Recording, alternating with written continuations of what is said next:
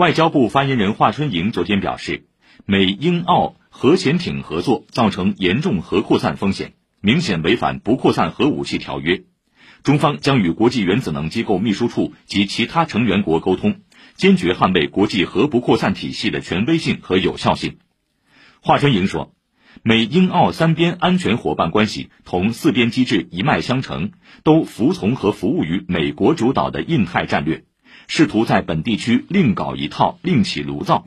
这是逆时代潮流而动，本地区各国以及国际社会应当予以警惕和抵制。